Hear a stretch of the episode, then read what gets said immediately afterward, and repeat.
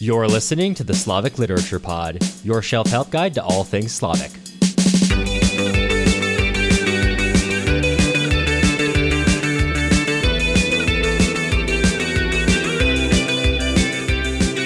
I'm Cameron Lalana.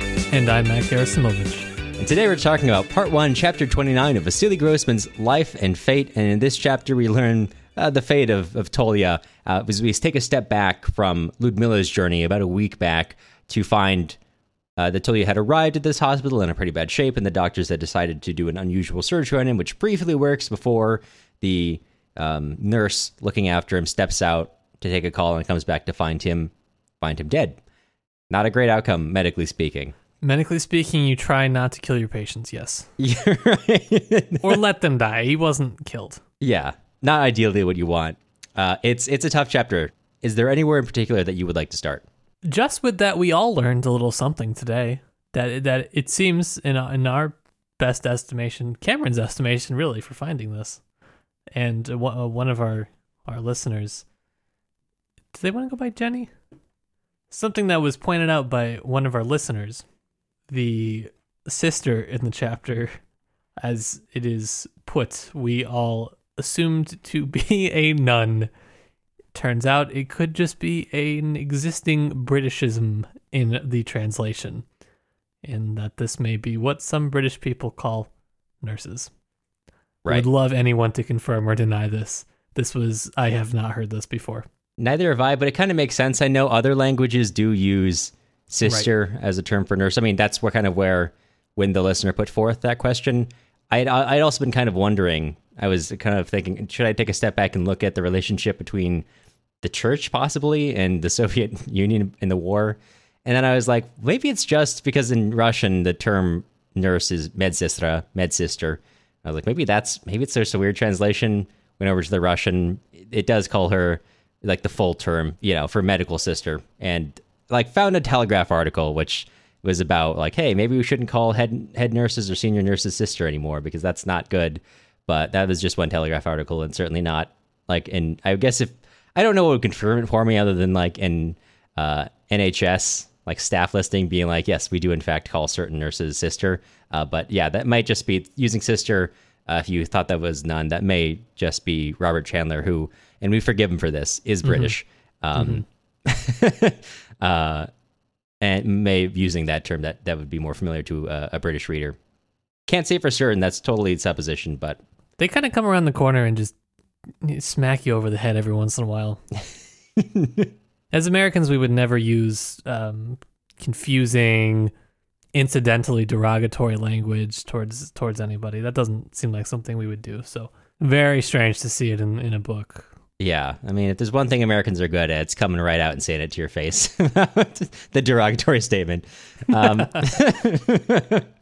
but yeah, so that that could be something that you were paying attention to. What what did what did you like on this one? What was striking to you? Well, I don't know if I I, I liked it per se. I mean, this is a tough oh, chapter. you loved it. um, we I did want to bring in some some comments from other, from other readers. It kind of is along the same lines of what we're talking about. From Penelope, we have I found this chapter extremely shocking, especially as we know this boy's mother is close to being with him.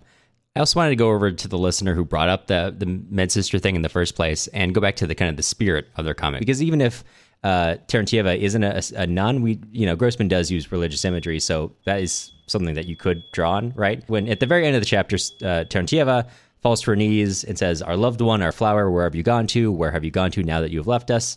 You know, I'm wondering if this, you know, this is something about shaking shaking faith of people. Um, and I don't think we're going to be touching on that too much in this in this novel.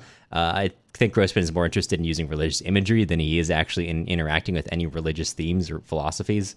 Uh, but I think that I think from our own perspective, I think that kind of thinking is tangential to the idea of like loss of, of faith in philosophies and ideologies that we're going to be exploring in this novel, which I, I would say I think is is tangentially related, but maybe not necessarily what Grossman's intending. Yeah, I think I think there's there's a reading whether it is a nurse or a nun. The great power of the gross Right, but I also really like your your response to that, which is that Grossman could be calling into question the actual usefulness of religious orders and systematic theology in times of crisis. I do think, as a tangential point, I do think that kind of bears out from the themes we do are actually playing with here. Yeah, I mean he does it everywhere in the novel, so for him to do it again here wouldn't be out of place by any means. But that being said, seems like I'm buying Cameron's explanation. I buy my explanation. But That's good. That's good. um, yeah, but also to you know, in this moment we remember. I I don't know exactly how old Tolya is. I tried to go back to Stalingrad to find an age, and I couldn't find it. Just flipping through, but he's like in his early twenties. he might even be younger. I remember in Stalingrad there was some debate originally as to whether or not he should be allowed to serve because of his age. I I might even be recalling that there was some discussion on him trying to fake his documents to go to the front. Um, so, but regardless, like he's he's very young. It's a tragic death. Yeah. Either way, the source I found said 22. That could be wrong. He could be Okay. as young as like 16. seven- I I imagine. I don't know the exact age. You have to I have to look this up, but like somewhere between 16 and 18, I imagine is the enlistment age.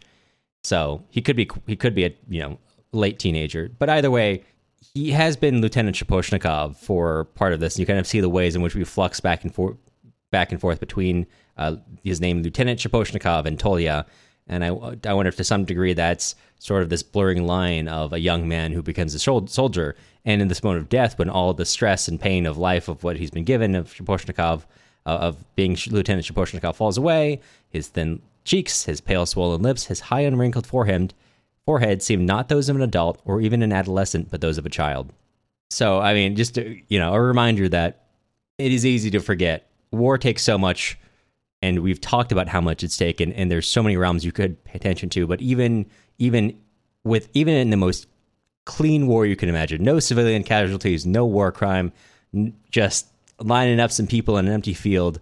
Most of those people are going to be young, young people, historically young men in the modern era, young men and, and young women. Although certainly there's an argument to be made that young women have been fighting forever, as long as we've had uh, just in a, in a different con- context. Anyway, that's getting into a whole separate thing. But right, like young people are the ones bearing the brunt of these conflicts. Even the cleanest conflict imaginable is going to be draining uh, a country of of its youth, of an unknown amount of potential, of dreams, of whatever and that's easy to overlook because they're forced into such adults that seem roles that seem adult. Like the idea uh, that you should kill someone, I think everyone would agree is not something not something you give to a child, right?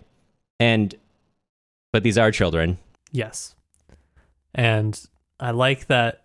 Well, I don't like, but it is frustrating that Grossman gives us this chapter being so close to uh, being reunited with Ludmila, and it, we're so close to a resolution, and he dies right before that. And the sort of kind of staccato of the chapters of Ludmila leading right up to it, only to be thwarted by that, is so tragic. That's all. There's no analysis on it. It's just tragic. just tragic. I think that's all. I think that's all the takeaway from this chapter is it's also, and this is something we'll maybe talk about more in the coming chapters. It's so easy to abstract that fact away that the death itself is so tragic because it becomes a number, and in this moment we have to live through that death. And I mm-hmm. think you you you hit the nail on the head that it's just tragic. Thank you. I think maybe this is a good place to leave it. I think so. yeah. Which, uh, in that case, you will hear from us again soon. I promise.